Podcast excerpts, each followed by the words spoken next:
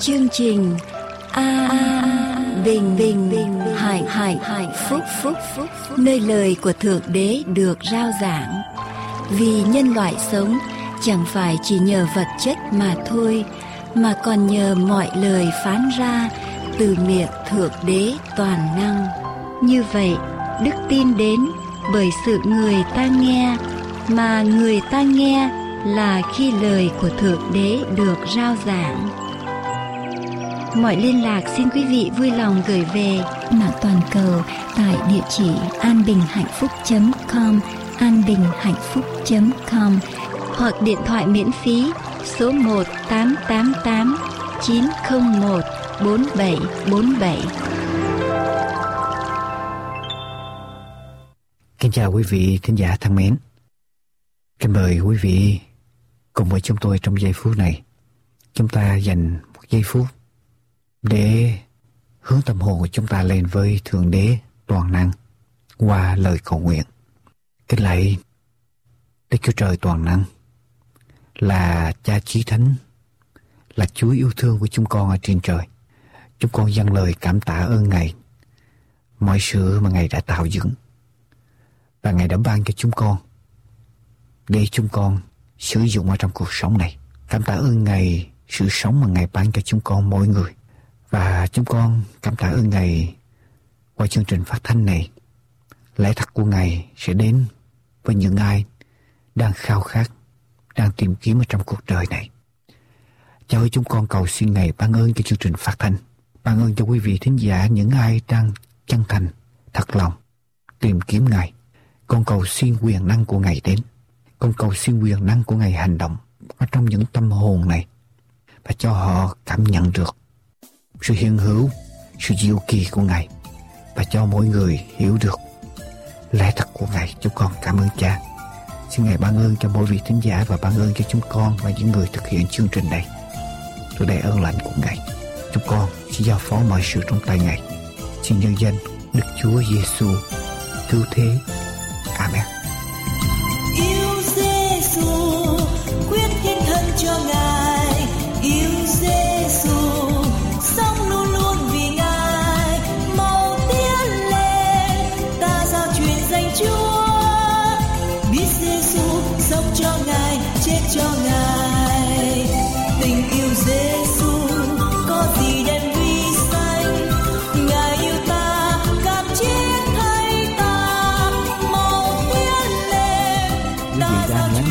Trời toàn năng trên đài AWR do An Bình Hạnh Phúc rao giảng. Quyết tin lên cho Ngài, không e ngại, sóng không bao ngập tràn, vui tiến lên, Chúa ban nguồn sức mới. Biết Giêsu sống cho Ngài, chết cho Ngài, đoàn ta sống pha quyết truyền giao khắp chốn. Ngày Giêsu đang theo dõi chương trình An Bình và Hạnh Phúc. Mọi liên lạc xin quý vị vui lòng gửi về An Bình và Hạnh Phúc Radio, PO Box 6130, Santa Ana, California 92706. An Bình và Hạnh Phúc Radio, PO Box 6130, Santa Ana, California 92706, hoặc điện thoại miễn phí số 888-901-4747, 888-901-4747. Biết Giêsu sống cho Ngài, chết cho Ngài. Tình yêu Giêsu có gì đem vi sai? Ngài yêu ta.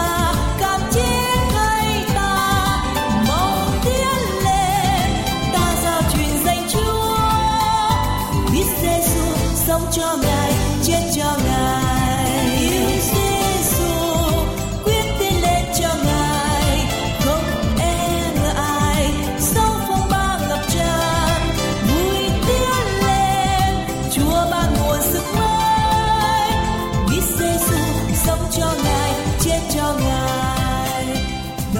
Kính mời quý vị tiếp tục theo dõi Phúc Âm Đời Đời do An Bình Hạnh Phúc rao giảng kênh anbinhhanhphuc.com hay abhp.us.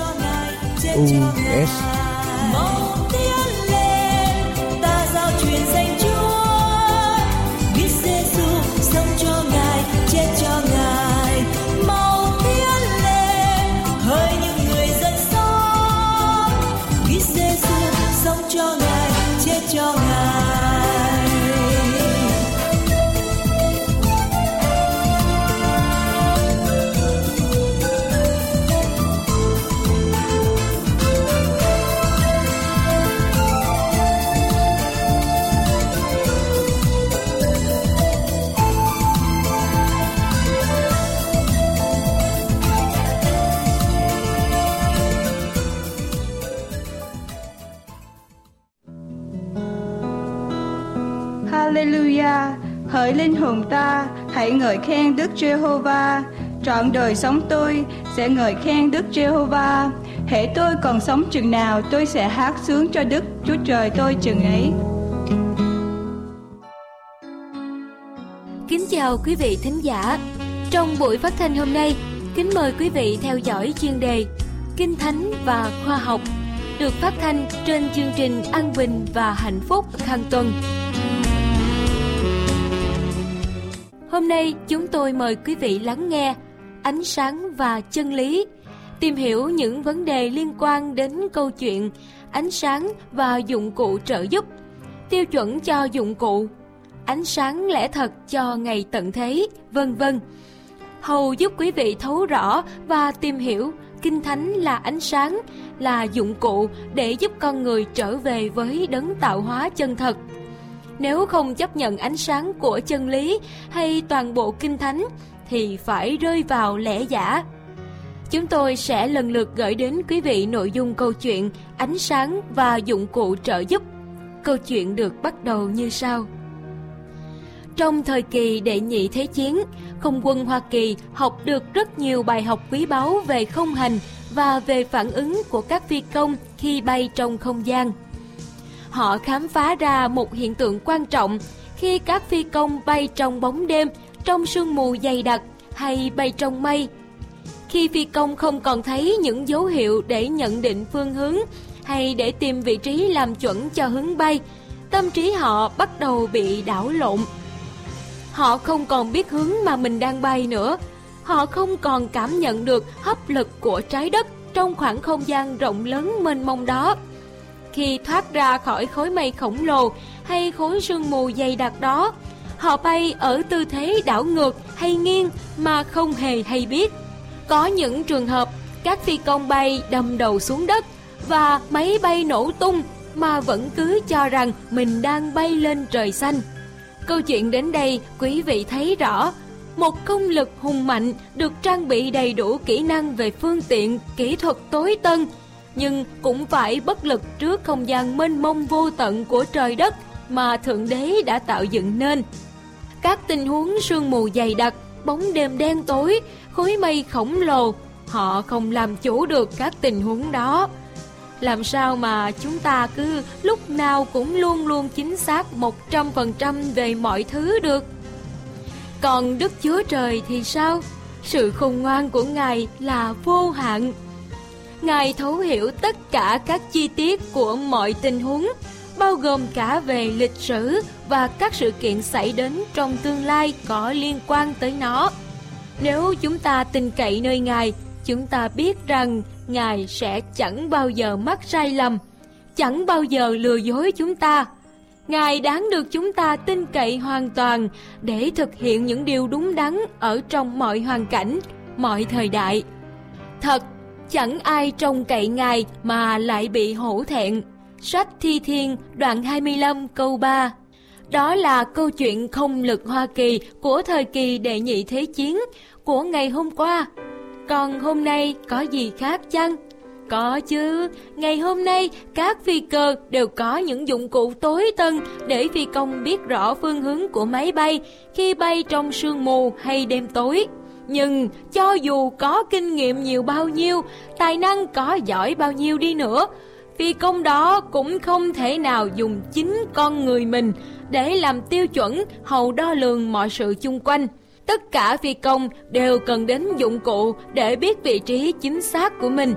Bóng đêm tăm tối, sương mù dày đặc cũng là mối đe dọa cho con người sống trên mặt đất. Sống trong xã hội văn minh hôm nay, với đèn điện khắp nơi, chúng ta không còn kinh nghiệm về sự đe dọa hay cảm giác bất an hoặc cảm giác mất đi phương hướng trong đêm tối. Nhưng nếu một tai họa xảy ra, điện bị mất hết, lúc bấy giờ chúng ta mới thấy được sự đe dọa của bóng đêm. Bước đi trong sương mù dày đặc, dù có đèn cũng vô ích.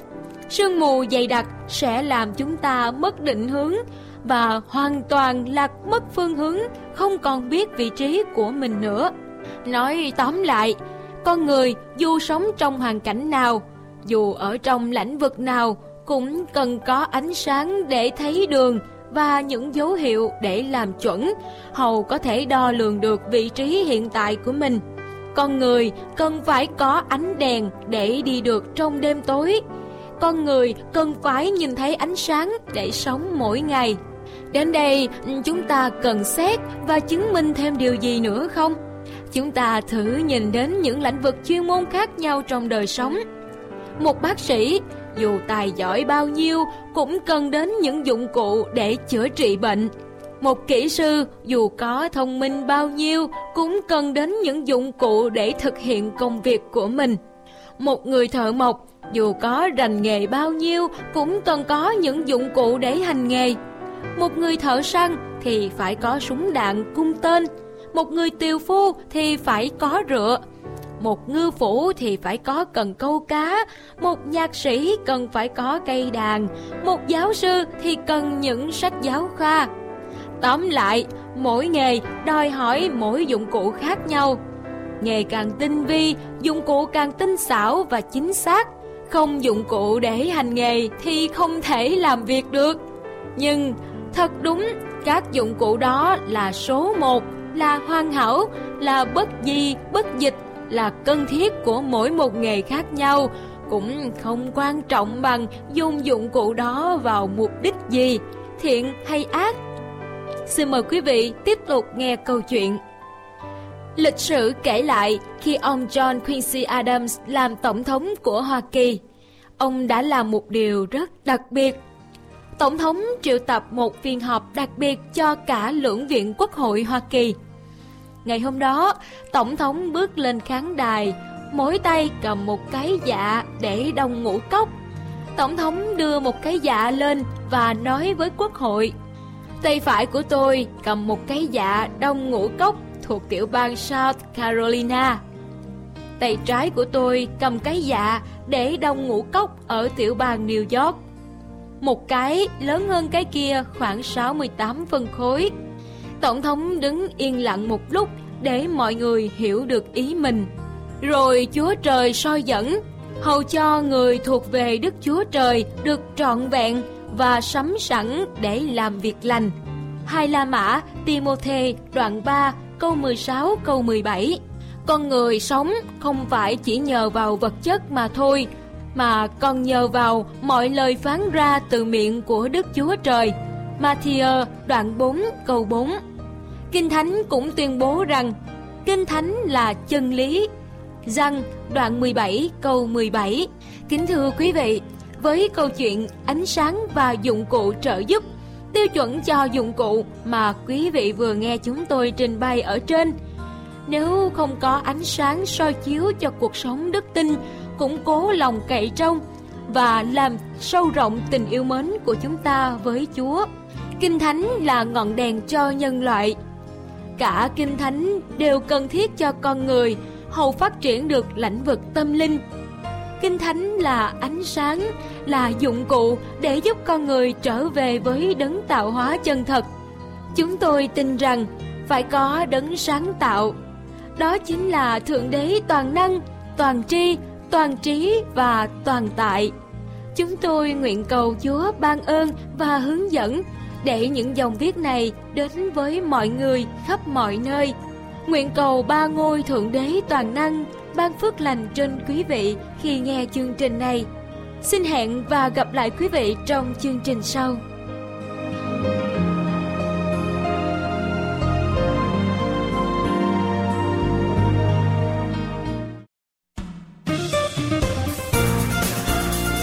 Kính mời quý vị nghiên cứu thêm về đấng tạo hóa và Thánh Kinh qua địa chỉ mạng tại anbinhhanhphuc.com, anbinhhanhphuc.com hay điện thoại số 1-888-901-4747,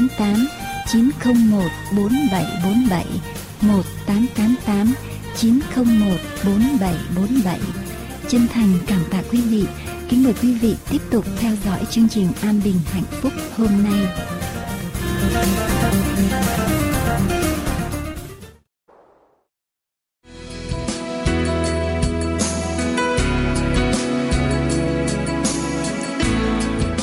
Sau đây kính mời quý vị theo dõi phần giảng luận lời Chúa qua mục sư Dương Quốc Tùng. Đề tài mà tôi gửi đến quý vị hôm nay là một cái nhìn mới, một lối nhìn mới, thưa quý vị. Matthew đoạn 13 để chúng ta cùng nhau đọc lời của Chúa. Cũng ngày ấy Đức Chúa Giêsu ra khỏi nhà, ngồi ở bên bến biển. Đoàn dân nhóm họp chung quanh Ngài đông lắm, đến nỗi Ngài phải xuống thuyền mà ngồi, còn cả đoàn dân đứng ở trên bờ. Ngài dùng thí dụ mà giảng nhiều điều cùng họ. Ngài phán như vậy: có người gieo giống đi ra đặng gieo. Khi đương gieo, một phần giống rơi dọc đường, chim bay xuống và ăn. Một phần khác rơi nhầm chỗ đất đá sỏi, chỉ có ít đất thịt, bị lấp không sâu, liền mọc lên. Song khi mặt trời mọc lên thì bị đốt, và vì không có rễ cho nên phải héo. Một phần khác rơi nhầm bụi gai, gai mọc rậm lên, phải ngạt ngòi. Một phần khác nữa rơi nhầm chỗ đất tốt thì sanh trái. Một hột ra được 100, hoặc một hột 60, hoặc một hột 30. Ai có tai hãy nghe. Câu số 18: ấy vậy các ngươi hãy nghe nghĩa ví dụ về kẻ gieo giống là gì. Khi người nào nghe đạo nước thiên đàng mà không hiểu, thì quỷ dữ đến cướp điều đã gieo ở trong lòng mình. Ấy là kẻ chịu lấy hạt giống rơi ra dọc đàng. Người nào chịu lấy hạt giống rơi nơi đất đá sỏi, tức là kẻ nghe đạo liền vui mừng chịu lấy, song ở trong lòng không có rễ, chỉ tạm thời mà thôi. Đến khi vì đạo mà gặp sự cực khổ, sự bắt bớ, thì liền vấp phạm. Kẻ nào chịu lấy hột giống ở nơi bụi gai, tức là kẻ nghe đạo mà sự lo lắng về đời này và sự mê đắm về của cải làm cho ngặt ngòi đạo, và thành ra không kết quả. Song kẻ nào chịu lấy hột giống nơi đất tốt, tức là kẻ nghe đạo liền hiểu, người ấy được kết quả đến nỗi một hột ra 100, hột khác 60, hột khác 30. Thưa quý bà chị em, thưa quý vị, có mấy loại hột giống ở trong cái ví dụ Đức Chúa Giêsu vừa kể. Thưa quý bà chị em, có mấy loại hột giống. Thưa quý vị, người gieo giống đem giống ra gieo. Có mấy loại hạt giống đây thưa quý vị? 1 loại, 2 loại, 3 loại, 4 loại. Mấy loại tất cả thưa quý vị? Chỉ có 1 loại hạt giống. Mấy loại phản ứng thưa quý vị? 4 loại phản ứng khác nhau. Đất ở dọc đàn, đất ở nơi đất đá sỏi, đất ở trong bụi gai và đất tốt. 1 loại hạt giống, 4 loại phản ứng khác nhau. Thưa quý vị, ai biết được, có nhiều lúc chúng ta đổ tội cho hoàn cảnh, đổ tội cho người gieo, đổ tội cho chuyện này chuyện kia, nhưng mà chúng ta không nghĩ lại mình thuộc về, tấm lòng mình thuộc về đất nào, loại đất nào. Nhiều lúc chúng ta đổ tội cho hoàn cảnh nhưng mình không nghĩ lại mình. Nhiều lúc chúng ta đổ tội cho người nhưng mà mình không coi lại, lỗi cũng tại mình, đâu có phải tại hạt giống phải không? Thưa quý vị, có lỗi phải tại hạt giống không? Lỗi có phải tại người gieo giống không? Mà lỗi do loại đất ở trong lòng của mỗi người. Viện nghiên cứu Stanford University Research Institute của trường đại học Stanford là một cuộc thí nghiệm cho rằng mỗi người nhìn sự việc một cách khác nhau. Các nhà nghiên cứu là một cuộc phỏng vấn nhiều người từ nhiều lĩnh vực ở trong đời sống, và họ mời những người ở mỗi lĩnh vực khác nhau, mỗi giai cấp khác nhau tới để nghiên cứu. Rồi người ta mới mời người đầu tiên vào ở trong phòng. Các nhà nghiên cứu mới hỏi người đầu tiên là một kỹ sư: xin anh cho chúng tôi biết 2 + 2 là mấy? Đơn giản.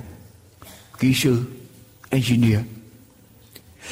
Kỹ sư mới trả lời với các nhà nghiên cứu: nếu các ông muốn biết ở trong theo cái ngôn ngữ tuyệt đối của toán học thì 2 + 2 là 4, không hơn, không thiếu, không thêm một chút nào hết.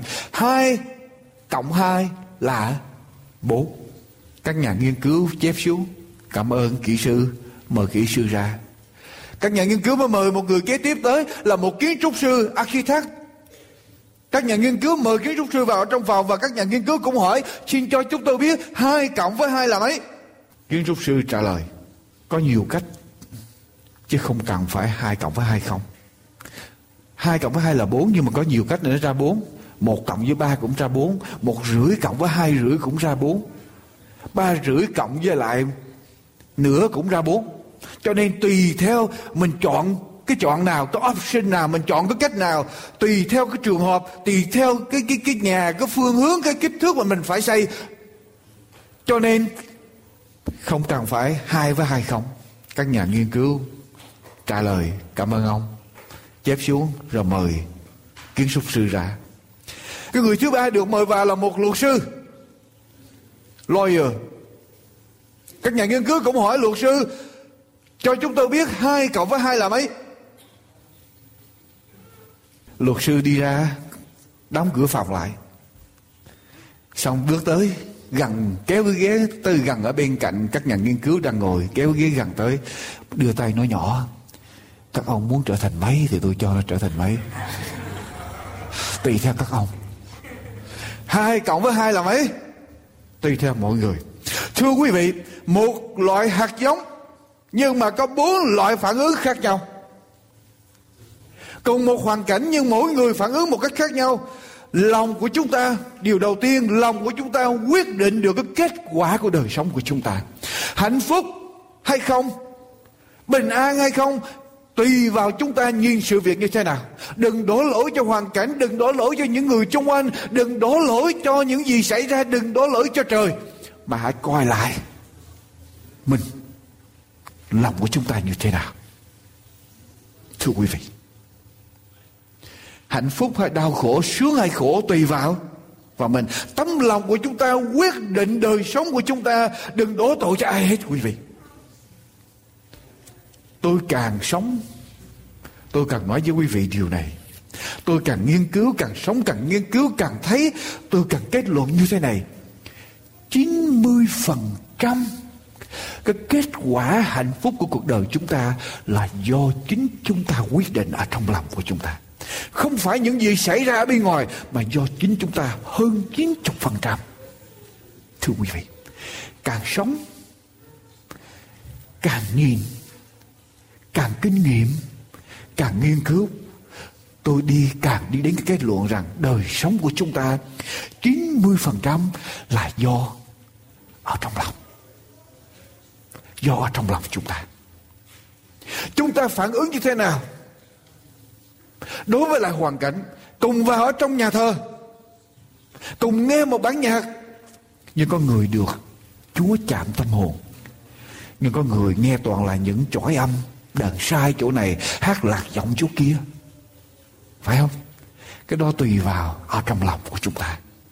Thưa quý bạn chị, tùy vào trong lòng của chúng ta tìm gì thì chúng ta gặp nấy. Có một công ty dài nghe tin rằng ở tại Phi Châu có một cơ hội đang mở ra để có một thị trường mới để tiêu thụ giày của công ty. Công ty bạn gửi 2 nhân viên đi qua ở bên đó để quan sát tình hình ở trong địa phương đó, để hầu cho công ty có thể đầu tư vào ở trong cái thị trường đó. Một nhân viên đi qua đánh điện về công ty và nói rằng, đừng gửi giày qua, hãy cho tôi về. Ở đây không có ai mang giày hết. Nhân viên thứ hai cũng được gửi qua, đánh điện về Hoa Kỳ và nói rằng, gửi cho tôi tất cả số giày tồn kho của quý vị, gửi đủ cỡ, đủ loại, nam giới, nữ giới, vì ở đây không có ai mang giày hết, cho nên họ sẽ mua giày. Cho nên thưa quý vị, đáp ứng sướng hay khổ tùy vào chúng ta mỗi người. Một hạt giống, 4 loại phản ứng. Chỉ có một loại hạt giống, 4 loại phản ứng. Cho nên trước khi trách người, trách ai? Thưa quý vị, trước khi trách người, trách ai?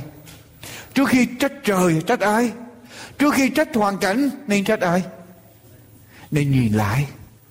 Nên nhìn lại mình. Nên nhìn lại mình. Trong bất cứ trường hợp nào, nhìn lại mình. Thưa quý vị, một loại hạt giống, 4 loại phản ứng. Có một nông gia đến phàn nàn với mục sư của mình. Mục sư ơi, giờ tôi sống không nổi nữa trong nhà tôi. Nhà tôi là một địa ngục ở trần gian. Trước này tôi muốn ly dị vợ tôi muốn từ giả địa phương này đi đến nơi khác để tôi sống. Tôi chịu không nổi ở trong gia đình tôi nữa. Gia đình tôi là một nông trại. Căn nhà tôi đang sống chỉ có 2 phòng, 3 đứa con, ông bà già của tôi, vợ chồng tôi nữa là mấy người tất cả. 7 người ở trong một căn nhà 200 phòng. Tôi điên cái đầu. Tôi chịu không nổi. Vừa công việc ở bên ngoài khó khăn, vừa chuyện ở trong nhà tôi chịu không nổi nữa. Cho nên trước này tôi muốn ly dị vợ tôi và tôi muốn bỏ nhà tôi đi. Nhưng mà đến nói với mục sư trước. Nhớ đến nói với tôi trước. Mục sư mới nói, trước khi anh làm điều đó, anh nghe tôi điều này, anh về anh thử điều này cho tôi. Anh làm theo lời tôi đã. Rồi trước khi anh muốn ly dị vợ, bán nhà, bán nông trại, thì anh phải làm điều này. Ở trong nông trại của anh có nuôi gà không? Nông gia nó có. Bây giờ anh làm tôi điều này, anh về anh đem về một con gà, đem vào ở trong nông trại, trong nhà của anh để mình nuôi. Anh phải làm cho tôi điều đó trước khi anh thực hiện cái điều anh mong ước. Nông gia nghe tới đó, nhà đã chặt rồi mà bây giờ đi về còn đem một con gà vào ở trong nhà. Nhưng mà cũng nghe lời mục sư mình, cho nên đi về đem con gà vào trong nông trại nuôi, đem vào trong nhà để nuôi. Quý vị biết nhà 7 người 2 phòng, ở đây có ai ở trong hoàn trạng đó chưa? Bây giờ nuôi thêm con gà nữa, quý vị biết chuyện gì xảy ra không? Gà nó gáy, nó chạy, nó ở trong nhà còn chịu gì nổi nữa. 7 ngày nông gia ở trong nhà, địa ngục trần gian được gia tăng lên nữa. 7 ngày vừa qua nông gia tới tìm gặp mục sư và mình nói là mục sư tôi chịu không nổi, tôi ngủ không được, gà gáy tôi chịu không được, mặt mày hốc hác, tôi muốn ly dị vợ tôi muốn bán cái nông trại của tôi và tôi muốn rời khỏi chỗ này. Mục sư nói khoan đã, trước khi anh làm điều đó anh phải nghe lời tôi. Ở trong nhà anh, ở trong nông trại anh có nuôi chó không? Nông gia nói có nuôi chó. Mục sư nó đi về bắt con chó vào ở trong nhà, nuôi trong nhà. Trước khi anh làm điều đó, 7 ngày sau tới đây gặp tôi. Nông gia đi trở về, bắt chó vào, nghe lời mục sư về bắt chó đem vào trong nhà. Chó mà gặp gà thì quý vị biết chuyện gì. Mà ở trong nhà nữa thì ngủ sao nổi. 7 người rồi chó rồi gà nữa. Chuyện gì xảy ra cho gia đình? Đúng một tuần lễ sau, nông gia trở lại gặp mục sư của mình, mặt mày hốc hác, mắt không biết bao nhiêu kilo. Mục sư ơi, đây là cái mức cuối cùng tôi chịu không nổi nữa mục sư.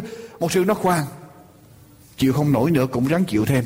Bây giờ anh đi về, anh coi trong nông trại anh có bán trừ phải không, có nuôi trừ phải không, đem một con trừ vào trong nhà để nuôi ở trong nhà. Ông nông gia nghe lời mục sư của mình cũng trở về, đem một con trừ vào trong nhà để nuôi. Bây giờ ở trong nhà có gì?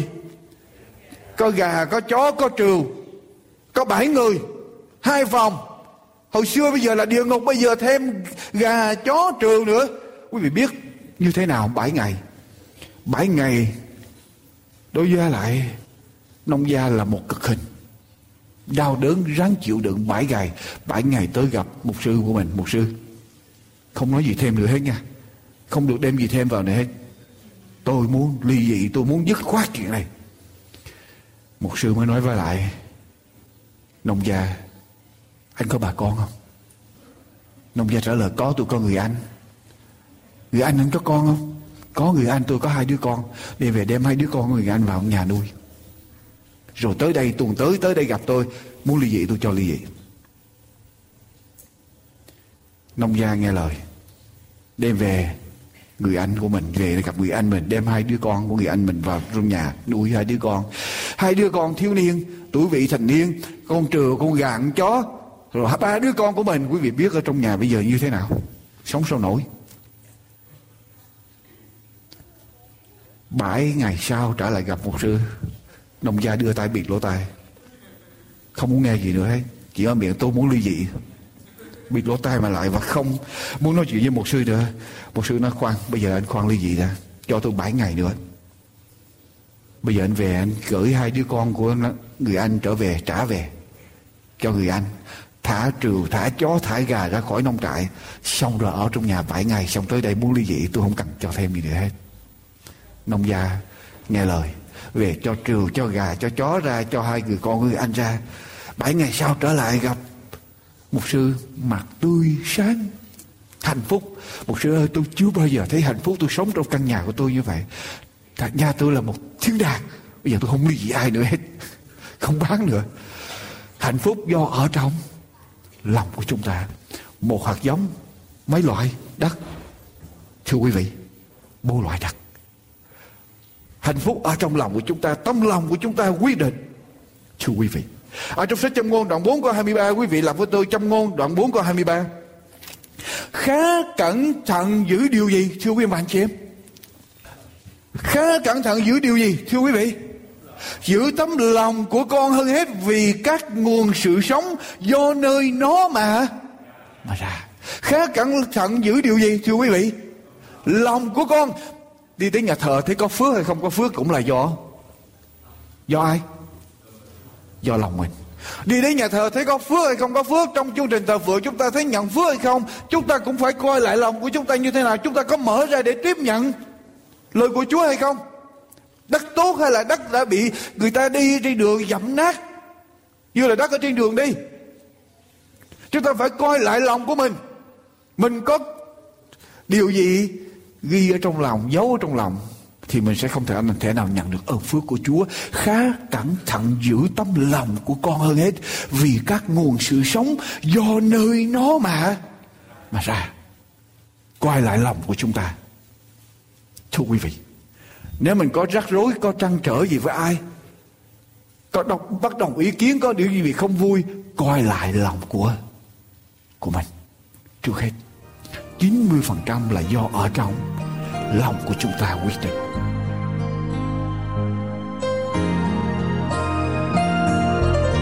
Quý vị vừa theo dõi phần thứ nhất của bài giảng luận hôm nay qua mục sư Dương Quốc Tùng. Xin kính mời quý vị cùng theo dõi phần 2 của bài giảng luận qua chương trình An Bình Hạnh Phúc kỳ tới.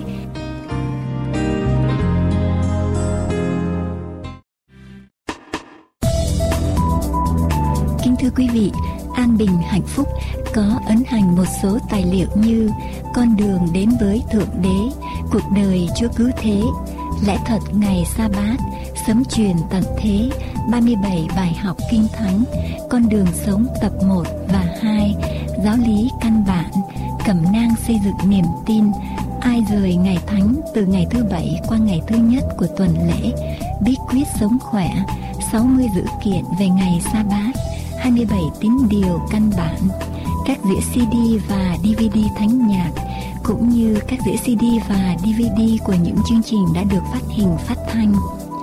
Những tài liệu này sẽ giúp quý vị trên con đường tìm hiểu về đấng tạo hóa cũng là đấng cứu thế.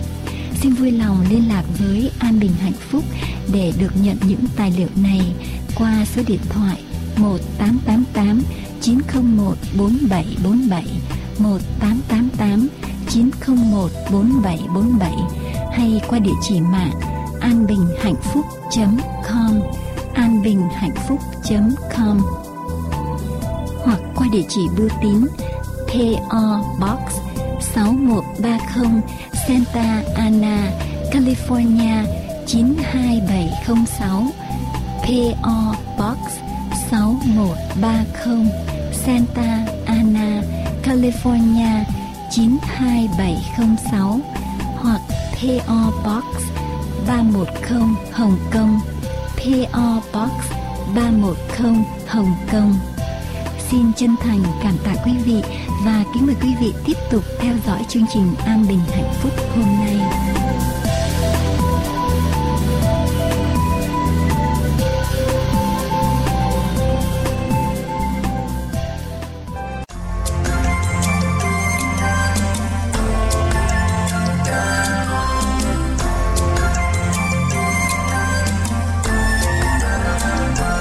Vở kịch ngắn sẽ tiếp nối chương trình phát thanh của chúng tôi ngày hôm nay. Xin kính mời quý vị khán thính giả cùng lắng nghe.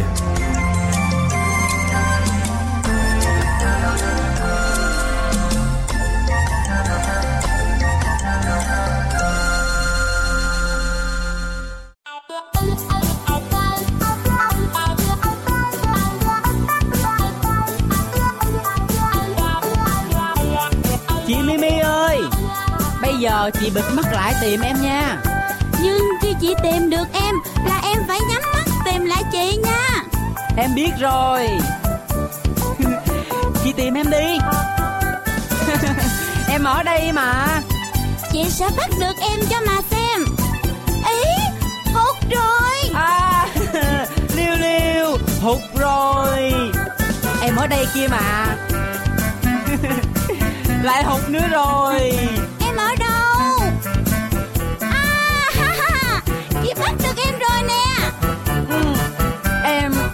Không chịu đâu, chị Mimi ăn gian.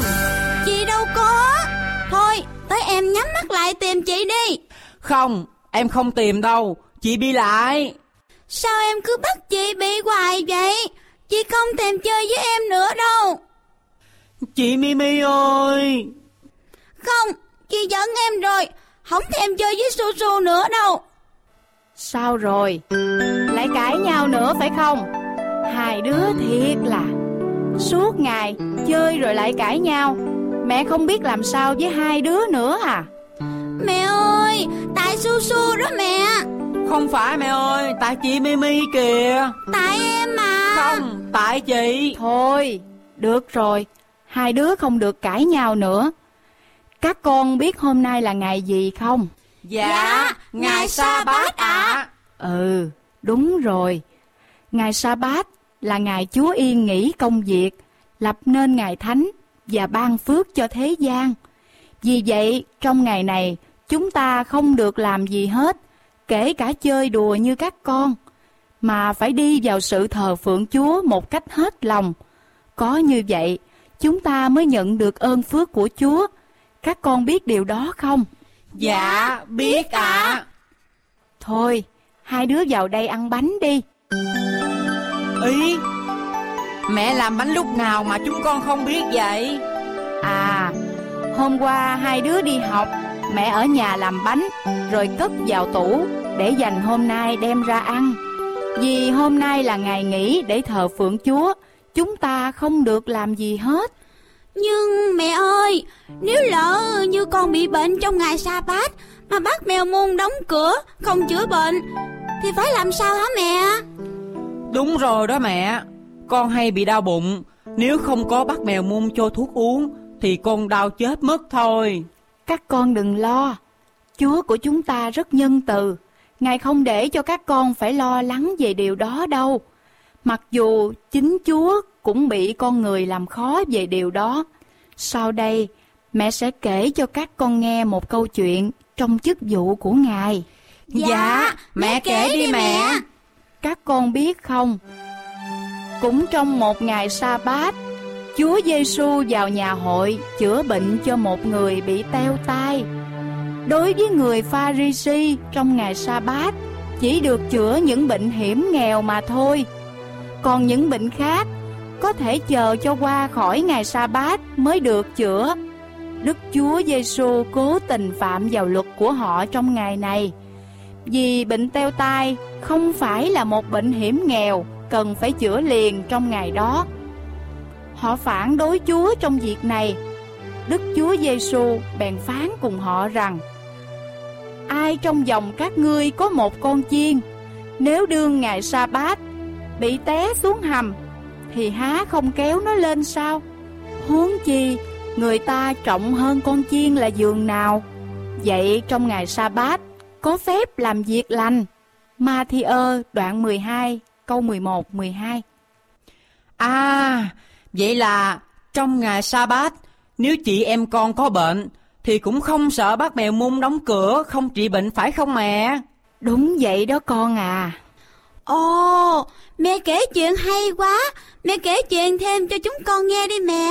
Đúng đó mẹ, con thích nghe mẹ kể chuyện lắm. Mẹ kể nha mẹ. Thôi được rồi, để mẹ xem nào. À, có rồi. Mẹ sẽ kể cho các con nghe về chuyện cọp tranh giành vị trí chúa tể Sơn Lâm như thế nào nha. À, hoan hô mẹ.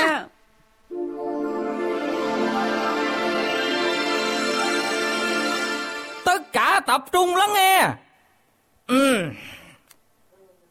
Sau đây là tin tức mà Thỏ thông tin nắm được. Một tin vô cùng quan trọng, chỉ có Thỏ mới biết mà thôi. Tin gì? Thỏ thông báo lẹ đi. Thỏ làm cho Sơn ca hồi hộp quá. Phải đó, tin gì thì Thỏ thông báo đi chứ, để cho bà Sơn ca bả đại quá, không ai chịu nổi. Ý là khỉ nói Sơn ca điệu đó hả? Chính xác. Không ngờ Sơn ca thông minh dễ sợ. Thôi, tất cả im lặng. Im lặng, im lặng. Im lặng. Chú ý.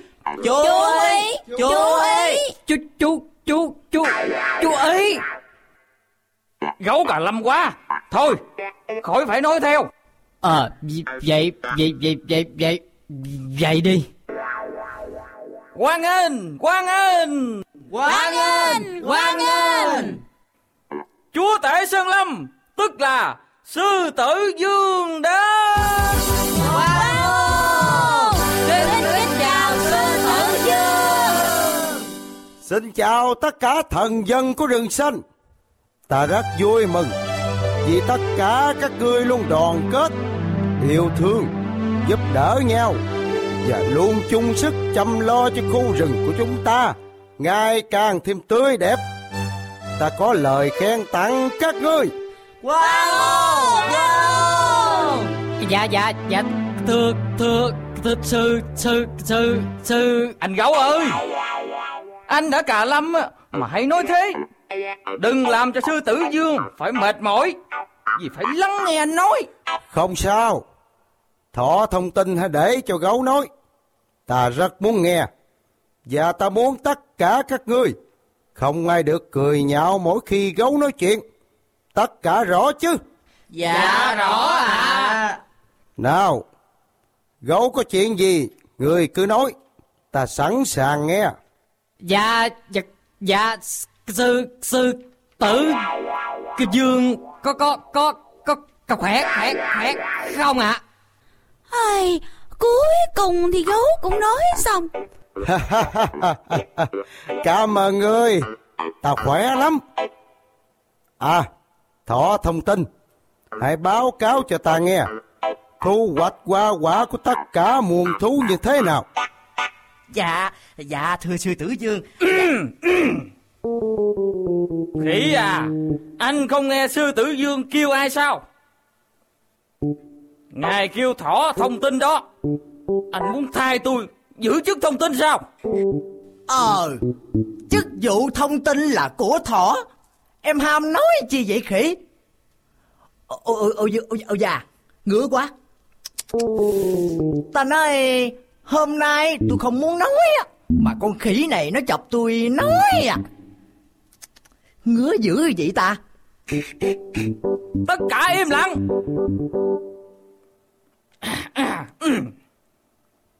Dạ, thưa sư tử Dương, trong năm nay muôn thú chăm chỉ hơn năm ngoái. nên thu hoạch hoa quả năm nay tươi tốt và nhiều hơn năm ngoái ạ. Nhưng đặc biệt có một trường hợp cáo bệnh không làm việc trong mấy ngày. Đó là anh Sói ạ. Chuyện đó có quan trọng đâu mà cũng nói ra, làm chi cho nhọc lòng sư tử Dương vậy. Bởi vậy ta nói mày nhiều chuyện lắm nha thỏ. Sói, có chuyện đó không?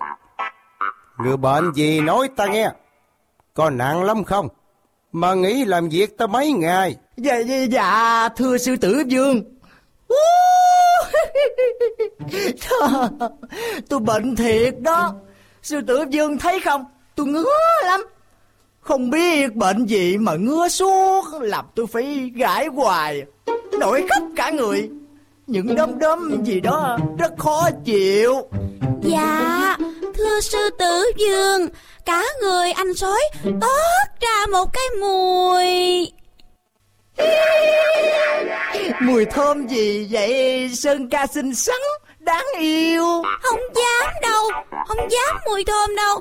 Hồi kinh khủng luôn vậy đó. Tất cả im lặng. Ta đã biết Sói bệnh gì rồi. Sói. Dạ. Người có siêng năng tắm rửa không? Dạ rất siêng năng ạ. Lịch tắm của người như thế nào? Dạ tôi lên lịch rất đàng hoàng ạ. Một tuần tắm một lần. Chỉ một lần thôi à? Kể từ bây giờ ta muốn người phải siêng năng tắm rửa hàng ngày. Có như vậy thân thể mới sạch sẽ, không còn ngứa ngáy nữa. Thỏ có nhiệm vụ quan sát Sói nghe chưa? Dạ. Thỏ sẽ làm tốt nhiệm vụ được giao ạ.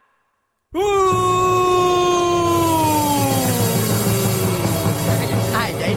Tiếng hú ghê quá. Tiếng hú ghê quá. Ghê quá. Ai hả? Vậy mà cũng không biết. Xưa nay chỉ có lời chó Sói ta là hú thôi, chứ ai vô đây mà hỏi. Ai ngu quá vậy? Ta là hổ mà nói là Sói à? Ủa? Là hổ hả? Sao tự nhiên hú lên như chó vậy? Ai biết được là hổ chứ. Hổ thì phải kêu là hổ, hổ, hổ mới biết được chứ. Ta lộn. Nhưng mà không, ta phải hú lên như vậy cho các ngươi nghe mới sợ chứ. Vậy sao? Nhưng ta là cảm thấy ta và tất cả muôn thú ở đây không ai sợ cả. Không ai sợ. Im. Cả lâm mà ham nói quá. Chỉ nên nghe thôi, hiểu không? Thì ra là sư tử Dương. Tất cả muôn thú vẫn còn tôn ngươi làm chúa tể sao? Ngày trước ta quyết định đi khỏi khu rừng này làm gì? Ta cảm thấy không phục khi ngươi được tôn vinh là vua của muôn thú. Bởi vì so với ta, ngươi chẳng tài giỏi là bao. Ta lại nghĩ khác. Để được muôn loài tin tưởng tôn làm vua, không phải chỉ tài giỏi là đủ, mà còn phải biết cách tạo dựng một cuộc sống bình yên, ấm no cho muôn thú, và phải chăm lo cho khu rừng, mái nhà chung của muôn loài thêm tươi đẹp. Wow, sư tử Dương nói hay quá. Im đi. Tất cả các ngươi là những con vật ngu ngốc. Các ngươi đã bị sư tử này lợi dụng rồi. Đứng đầu muôn thú thì sức mạnh là trên hết. Nếu không có sức mạnh thì làm sao có thể che chở được muôn thú chứ? Vậy ngươi nghĩ là sức lực của ngươi hơn hẳn ta sao? Câu hỏi quá dư thừa. Khi chưa thử sức với ta thì ngươi đừng cho mình là tài giỏi. Ta đã suy nghĩ kỹ nên mới quyết định trở về đây, lấy lại ngôi vị chúa tể Sơn Lâm. Đáng lý ra nó là của ta từ lâu rồi. Không, chúa tể Sơn Lâm là mạnh nhất. Tất cả hãy im lặng. Được, nếu ngươi cho làm chúa tể là phải cần có sức mạnh. Vậy ngươi có dám đấu với ta không? Quang Hùng, chúa tể Quang Hùng, anh dũng. Đương nhiên, mục đích ta trở về đây chỉ có thế. Nếu ai thua cuộc thì hãy tự đâm đầu vào vách đá tự tử. Người có dám không? Nếu ta không dám thì ta còn xứng đáng làm chúa tể của rừng xanh không chứ? Và thử hỏi, ta còn được buồn thú kính nể vì sự gan dạ không chứ? Được. Vậy thì sáng ngày mai chúng ta sẽ trổ tài với nhau xem ai xứng đáng giữ chức chúa Sơn Lâm. Được. Khi mặt trời thức dậy, người cứ đến đây gặp ta.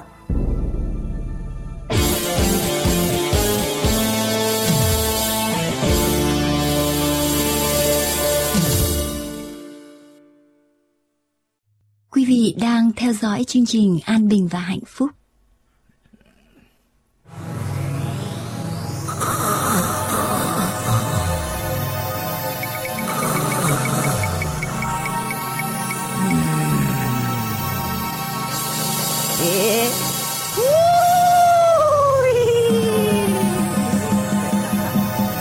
Ta là chúa tể Sơn Lâm.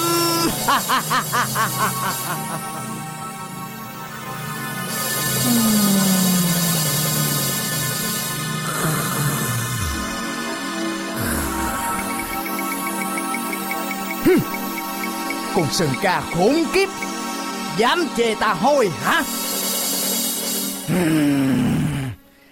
Tao nhổ sạch lông mày.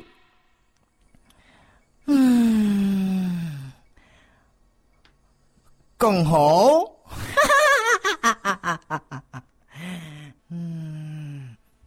Hả? Hổ? Sao anh vô nhà tôi chi vậy? Lại vào lúc nửa đêm. Anh muốn làm gì? Nói mau. Kìa, làm gì cuốn lên vậy xối? Anh đến đây để bàn với em một chuyện đó mà. Chuyện gì chứ? Có chuyện gì thì sáng mai hãy bàn. Giờ này là giờ tôi ăn giấc mà. Sáng mai thì không kịp nữa. Ngươi quên là ngày mai ta và sư tử Dương phải đấu sức với nhau sao? Thôi tôi biết rồi. Anh sợ không đấu lại với sư tử Dương nên mới đến nhờ tôi xin lỗi cho phải không? Không bao giờ. Không phải thì thôi, làm gì mà la dữ vậy? Tôi yếu tim mà. Ta không bao giờ chịu thua tên sư tử khốn kiếp đó được, nên ta mới tìm đến ngươi, mời ngươi cùng hợp tác. Thôi, tôi không dám đâu. Làm sao tôi đánh lại sư tử chứ? Tôi không muốn chết đâu. Đương nhiên, ta biết điều đó. Ngươi làm sao có thể là đối thủ của hắn được chứ? Kể cả ta cũng vậy. Sao anh biết là không đấu lại mà anh còn dám thách đấu? Anh không sợ chết à? Ta không ngu dại gì để chết. Vì vậy, ta mới tìm ngươi. Nếu ngươi chịu giúp ta loại trừ sư tử thì sau này ta và ngươi sẽ cùng nhau cai trị cả khu rừng này. Chẳng lẽ ngươi muốn cúi đầu dưới lệnh của sư tử hoài sao? Ngươi không muốn đứng đầu buồn thú à? Tôi muốn lắm chứ, nhưng một mình tôi không chống nổi. Nhưng bây giờ thì có ta rồi. Anh em ta cùng hợp tác, đồng ý không? Nhưng anh có cách gì mới được chứ? Anh nói ra xem, tôi thấy được thì mới dám hợp tác chứ. Kế hoạch của anh có nguy hiểm không? Không có gì là nguy hiểm cả. Đây là hũ thuốc cực độc, con người dùng để trị các chú sâu hay ăn lúa và cây trái của họ. Ta phải khó khăn lắm mới có thể lấy cấp được. ngài bay, ngươi hãy tìm mọi cách để cho con sư tử uống. Sao? Cho chúa tể uống thuốc độc à? Không được đâu. Nếu sư tử biết được sẽ không tha cho tôi đâu. Chỉ có ta và ngươi biết thôi. Làm sao sư tử biết được? Ngươi nhát quá, thì làm sao làm chúa tể mà cai trị muôn loài được chứ? Với loại thuốc này, sư tử sẽ không chết liền đâu, mà hắn sẽ từ từ bị cơn đau hành hạ. Lúc đó ta sẽ tha hồ mà đánh hắn tới tấp. Lũ thú ngu ngốc kia sẽ nghĩ là chính ta đã hạ tên chúa tể kia một cách dễ dàng. Ngươi thấy mưu kế của ta thế nào?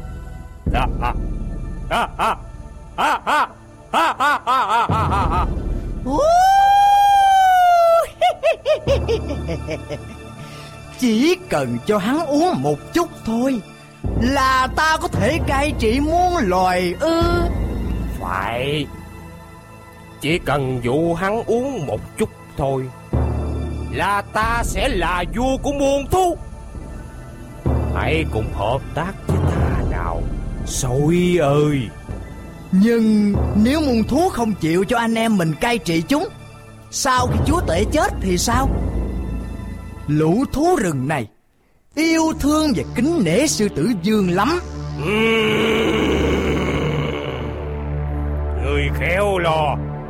Sư tử chết rồi thì lũ thú yếu ớt đó làm sao chống lại hai anh em mình chứ? Đứa nào cứng đầu không phục ta thì còn chờ gì mà ta không nuốt sống nó chứ? Nhất là con thỏ thông tin lắm chuyện kia, ta sẽ nhai đầu nó trước.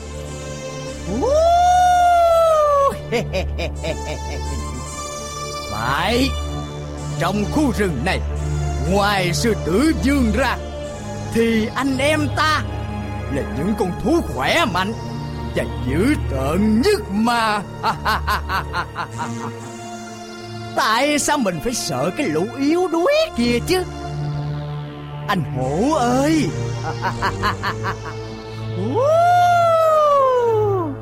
Tôi sẵn sàng hợp tác.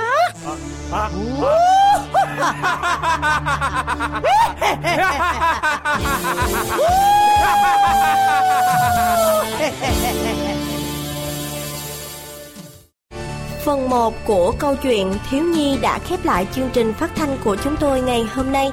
Xin kính mời quý vị đón theo dõi phần 2 vào chương trình phát thanh kỳ tới. Xin chân thành cảm ơn. Chân thành cảm tạ quý vị đã dành thời giờ để theo dõi chương trình hôm nay. Mọi liên lạc xin vui lòng gửi về An Bình và Hạnh Phúc, PO Box 6130, Santa Ana, California 92706, hoặc quý vị có thể liên lạc với chúng tôi qua số điện thoại 1-888-901-4747. Xin kính chào tạm biệt và hẹn gặp lại vào chương trình kế tiếp của chúng tôi.